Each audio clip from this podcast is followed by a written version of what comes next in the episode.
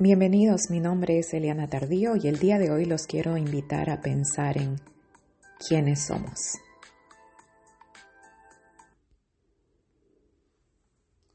Y la pregunta es, dejando a un lado tu identidad como madre, ¿quién eres?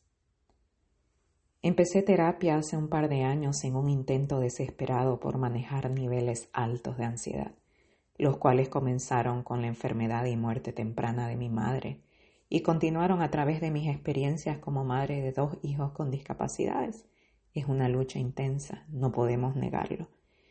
Me tomó mucho tiempo darme cuenta y entender que la ansiedad no puede ser ignorada o evitada tratando de alcanzar una nueva meta que básicamente anule ese sentimiento que vive dormido pero está presente todo el tiempo en tu cuerpo. Aprender a sentarme con mi ansiedad para analizar sus causas y cómo enfrentarla ha sido uno de mis mayores logros en los últimos años. Y estoy muy orgullosa de haberlo hecho y de seguir haciéndolo porque es un camino largo.